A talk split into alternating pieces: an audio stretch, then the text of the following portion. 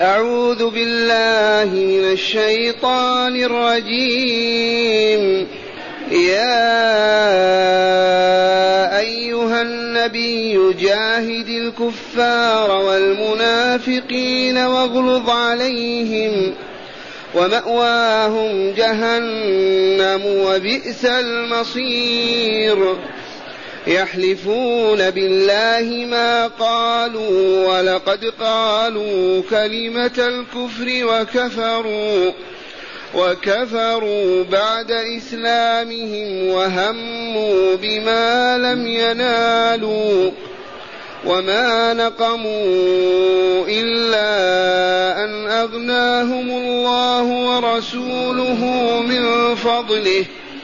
فإن يتوبوا يك خيرا لهم وإن يتولوا يعذبهم الله عذابا أليما.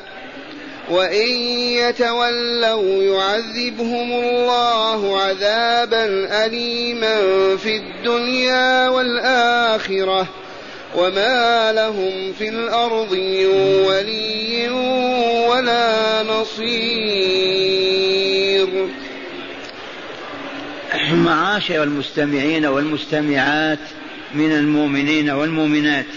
قول ربنا جل ذكره يا أيها النبي هذا نداء الله رب العالمين موجه إلى سيد المرسلين وإمام المتقين نبينا محمد صلى الله عليه وسلم. ناداه بعنوان النبوة. يا أيها النبي والنبي من نبأه الله وأعلمه بالغيب وأوحى إليه شرعه وكتابه. ناداه بعنوان النبوة ليأمره بجهاد الكفار والمنافقين. يا أيها النبي جاهد الكفار والمنافقين. والجهاد بذل الجهد والطاقة. والرسول إمام المسلمين هو الذي وجه إليه هذا النداء. وأمته تابعة له. وجهاد الكفار لغرضين أساسيين. الأول أن يعبد الله الخالق وحده ولا يعبد معه سواه. والثاني أن يكمل البشر ويسعدوا في الدنيا والآخرة. لأن طاعة الله وطاعة رسوله في كل مجالات الطاعة هي التي تعد الإنسان وتهيئه لسعادة الدنيا والآخرة. والبشرية في حاجة إلى من يعلمها الطريق الموصل إلى ربها لتسعد وتكمل. من ينوب عن الله في هذا رسوله صلى الله عليه وسلم وأتباع هذا الرسول الكريم. فالمفروض على أمة الإسلام اليوم وقبل اليوم وبعد اليوم أن تتحد كلمتها ورايتها ودولتها ونظامها الإلهي شرعه المستقيم وحينئذ يجاهدون الكافرين من أجل هدايتهم من أجل إصلاحهم من أجل إسعادهم لا من أجل مالهم ولا من أجل السيطرة عليهم ولا العزة فوقهم لا والله ما هو إلا من أجل أن يكملوا ويسعدوا لأنهم عبيد الله. هو خالقهم ومولاهم خلقهم ليعبدوه فيكملوا ويسعدوا. فاجتالتهم الشياطين وصرفتهم عن عبادة الله وعبدوا الشياطين فهم في حاجة إلى من يجاهدهم حتى يستقيموا على منهج الحق. والكفار جمع كافر. من جحد وجود الله جحد قدرة الله جحد وعي الله جحد لقاء الله جحد وعد الله وعيده. كل من جحد من شريعة الإسلام شيئا فهو كافر لأن الكفر معناه التغطية والجحود. ومنه كفرت السيارة عجلتها في داخلها شيء مستور مغطى بها. إذا يا أيها النبي جاهد الكفار والمنافقين. جهاد الكفار يكون بالسيف بالسلاح وجهاد المنافقين يكون باللسان الحكيم. لأن المنافقين بين المسلمين لا يقتلون وهم يشهدون لا إله إلا الله محمد رسول الله وإن كانوا كافرين في قلوبهم لكن هم بقولهم لا إله إلا الله حرم دمهم ولم يصح قتالهم. فبما يجاهدهم رسول الله باللسان. جاهد الكفار والمنافقين واغلظ عليهم الغلظة الشدة. كان قبل نزول هذه الآية يعفو ويصفح ويتكرم و ولكن بعد نزول هذه الآية لأن آخر أيام حياة النبي صلى الله عليه وسلم قال اغلظ عليهم. علهم يتوبوا قبل أن تموت وتنتهي مشكلة النفاق في ديار الإيمان؟ واغلظ عليهم. يا أيها النبي جاهد الكفار والمنافقين واغلظ عليهم. أي في القول ومأواهم جهنم. مصيرهم المكان الذي يأوون إليه ويستقرون فيه عالم اسمه جهنم. ومن أراد أن ينظر إلى شيء من ذلك ينظر إلى كوكب الشمس ومدى الحرارة فيها يعرف جهنم. وأقل من ذلك أوقد النار في كبريت وانظر إلى النار ما هي. عالم كله نار جحيم. ومأواهم جهنم. ثم قال تعالى وبئس المصير هذا. ما أقبح هذا المصير.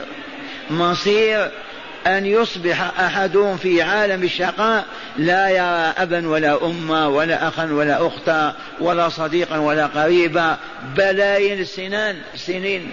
وفي عذاب متوالي لا ينقطع. حقا بئس المصير يصيرون إليه. ثم قال تعالى مخبرا عنهم يحلفون بالله ما قالوا. ولقد قالوا كلمة الكفر والمراد من هؤلاء على رأسهم جولاس ابن سويد. جولاس على وزن غراب جولاس ابن سويد. هذا في طريقهم إلى تبوك وعند معسكرهم هناك يقول المنافقون كلمة تدل على كفرهم لا يتمالكون أن يقولوا. فقال هذا إذا كان ما يقوله محمد حقا فنحن شر من النار. فنحن شر من الحمير. هذه اعتبر بها كافرا. قال إذا كان ما جاء به محمد حقا فنحن شر من الحمير إذا معناه منكر الرسالة المحمدية. غير مؤمن برسالته. هذه كلمته الخبيثة. ورددها من معه؟ لا شك. تبهتم؟ فقال تعالى يحلفون بالله ما قالوا لما نقلت القضية إلى رسول الله. وقال القائل إن جولاس بن سويد قال كذا وكذا. فقال رسول ائتوني به. فجاء يحلف بالأيمان المغلظة. ما قال هذا ولا ينطق به ولا يمكن أن يكون منه. يحلفون بالله ما قالوا. ولقد قالوا كلمة الكفر وكفروا بعد إيمانهم. ما هذه الكلمة التي كفرتهم أرمتهم في بؤرة الكفر؟ قوله إن كان ما يقول محمد حقا فنحن شر من الحمير. معناه منكر للبعث المحمدي والرسالة النبوية وعبادة الله. يحلفون بالله ما قالوا ولقد قالوا كلمة الكفر وكفروا بعد إيمانهم. وقد قالوا كلمة الكفر وكفروا بعد إسلامهم. يا أيها النبي جاهد الكفار والمنافقين واغلظ عليهم ومأواهم جهنم وبئس المصير. يحلفون بالله ما قالوا ولقد قالوا بمعنى وعزة الله وجلاله لقد قالوا كلمة الكفر بعد إسلامهم. لأنهم قالوا نحن مسلمون يشهدون الصلاة مع الرسول صلى الله عليه وسلم وينطقون بالشهادتين وهم وراءه في الجهاد في بلاد الروم. إذا كفروا بعد إسلامهم وهموا بما لم ينالوا. هموا عزموا. على شيء ما ناله ما نالوه ولا يصلون إليه. ما هذا؟ دبروا مكيدة لقتل رسول الله صلى الله عليه وسلم. 12 واحد. قالوا إذا وصل الموكب إلى العقبة الفلانية بين الجبلين الفلانين يمشون على عشر أيام وخمسة عشر يوم. إذا انتهى محمد إلى ما بين الجبلين ندفع بخيولنا وإبلنا راحلة الرسول فينكسر يسقط ويهلك. والله لقد هموا بهذا. ولم تحلف والله الذي يخبر. وهموا بما لم ينالوا. وقيض الله عمار بن ياسر وجماعة. فتربصوا بهم. لما قاربوا الوصول العقبة دفعوهم. وحموا رسول الله صلى الله عليه وسلم. وهموا بما لم ينالوا وما نقموا من الإسلام ونبيه ودينه ما يس ما السبب في ذلك إلا أن أغناهم الله من فضله بعدما كانوا فقراء. من أكل في الصباح لا يأكل في المساء وقد فتح الله جاءت الغنائم من الشرق والغرب من أجل هذا يكفرون هذا الكفر. بدل أن يشكروا يكفروا. وما نقموا من رسول الله ومن دين الله وشرعه إلا أن أغناهم الله ورسوله من فضل الله تعالى. لماذا أسند الإغناء للرسول لأنه هو الذي وزع الغنائم. هو الذي جاهد وحضرت الغنائم. فهو هو الذي يعطيها. لكن الفضل فضل الله عز وجل. ثم قال تعالى لهم فإن تابوا فإن يتوبوا يك خيرا لهم. فإن يتوبوا يك خيرا لهم. وجلاس بن سويد أسلم وتاب وجلهم إلا من أخذهم الله بالدبلة. ما إن تجاوزوا العقبة وانهزموا في نفوسهم أصيبوا بمرض خطير. لا أراكم الله إياه. خراج يخرج في الظهر وينفتق في الصدر. صاحبه لا يعيش. ويسمى بمرض الدبلة. والدبلة الآن عندكم الخاتم. تبهتم فلهذا حرام أن تقول في الخاتم دبلة. وهذه الدبلة دبلة الخاتم أخذنا عن نصارى مصر الأقباط.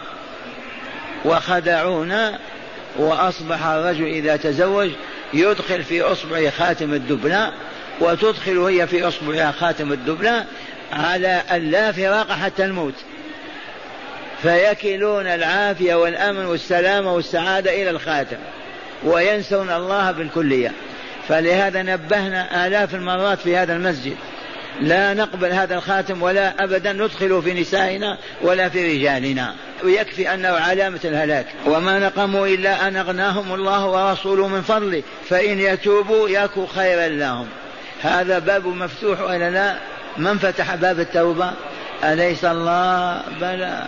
فإن يتوبوا من كفرهم وشركهم وظلمهم وشرهم يكو خيرا لهم. أي التوبة تكون خيرا لهم إذ يسعدون في الدنيا وفي الآخرة. وإن يتولوا بعد وإن يتولوا يعذبهم الله عذابا أليما. إن يتولوا أن يعرضوا عن الإسلام عن التوبة التي فتح الله الباب لها. ما قبلوا هذه التوبة؟ قال وإن يتوبوا يكن خيرا لهم من القائل أليس الله؟ معنى أنه فتح لهم باب التوبة ولا لا؟ فإن يتوبوا يكن خيرا لهم قطعا وإن يتولوا يعرضون بأدبارهم يعذبهم الله عذابا أليما موجع أشد الإيجاع في الدنيا بالذل والهون أو الأمراض أو القتل وفي الآخرة أيضا بعذاب النار والخلود فيها. وما لهم في الأرض أرض الحجاز هذه المملكة الأرض كلها من ولي ولا نصير. من ينصرهم وأراد الله هزيمتهم. إذا أراد الله أن يذل عبدا لو تجتمع البشرية كلها تنصره والله ما تستطيع. ولا تقوى على ذلك. فهمتم معنى هاتين الآيتين اسمعوا التلاوة من جديد. يقول تعالى يا أيها النبي جاهد الكفار والمنافقين واغلظ عليهم. ومأواهم جهنم وبئس المصير وبئس المصير. يحلفون بالله ما قالوا. عرفتم الكلمة اللي قالوها؟ ماذا قال جلاس إن كان محمد حقا ما يقول فنحن شر من الحمير.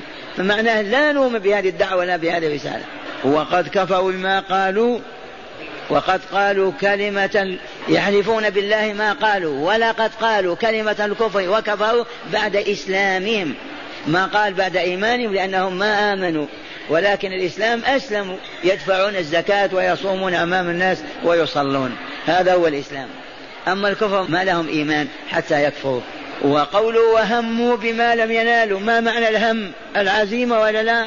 على شيء لن ينالوه لأنهم أرادوا قتل الرسول صلى الله عليه وسلم. فهل يمكنهم الله؟ الجواب لا لأن الله عاصمه والله يعصمك من الناس. كان عليه حرس عند الباب لما نزلت الآية قال اذهبوا إلى دياركم تولاني الله عز وجل والله يعصمك. إذا وما نقموا بهمهم القتل وبكفرهم ونفاقهم إلا أن أغناهم الله من فضله. هذا تعيين لهم وتعيين بدل أن يشكروا بالإيمان والإسلام وحب الله ورسوله يعاكسون ذلك. أغناهم الله لأجل هذا؟ أغناهم ليشكروا. كانوا فقراء وتدفقت أموال الجهاد والغنائم فأصبحوا أغنياء ومع هذا يحاولون قتل الرسول صلى الله عليه وسلم. فإن يتوبوا يكن خيرا لهم قطعا. ما معنى يتوب يعودون إلى الحق إلى الإسلام إلى عبادة الله وحده إلى الإيمان برسوله صلى الله عليه وسلم. يكن خيرا وإن يتولوا يعذبهم عذابا أليما. في الدنيا والآخرة وما لهم في الأرض كلها من ولي ولا نصير. لا ينصرهم الروم ولا المجوس ولا العرب. وكانت باب فتح التوبة فأكثرهم تاب إلا الذين هلكوا بمرض الدبلة. هداية الآيات تأملوها. قال من هداية الآيتين أولا بيان صفات المؤمنين والمؤمنات. قال بيان آية السيف وهي يا أيها النبي جاهد الكفار والمنافقين. بيان آية السيف. هذه الآية ماذا تسمى؟ آية السيف. قال علي رضي الله عنه آيات السيف أربعة. الكافرون المشركون المنافقون البغاة الظالمون. لأن قال وإن بغت إحنا فقاتلوا التي تبغي. قال فاقتلوا المشركين حيث وجدتموهم. قال واقتلوا الكافرين في هذه الآية. آيات السيف أربع آيات. ثانيا تقرير مبدأ الردة وهي أن يقول المسلم كلمة الكفر فيكفر بها وذلك كالطعن في الإسلام أو كالطعن في الإسلام أو سب الله تعالى أو سب رسوله صلى الله عليه وسلم أو التكذيب بما أمر الله تعالى بالإيمان به والتصديق. من أين أخذنا هذا؟ كفروا بعد إيمانهم. رابعا تقرير مبدأ التوبة من كل ذنب. باب التوبة مفتوح حتى من الكفر فضلا عن سائر الذنوب والمعاصي. وأن من تاب تاب الله عليه. وأخيرا الوعيد الشديد لمن بصر لمن يصر على الكفر ويموت عليه. الوعيد الشديد لمن يصر على الكفر حتى يموت عليه ولم يتب.